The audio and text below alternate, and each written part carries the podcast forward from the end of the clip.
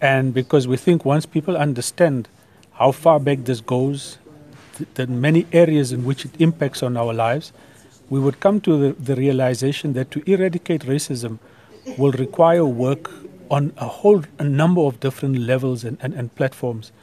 The latest of which would be media and social media in particular, which is a new manifestation of racism and a site of racism,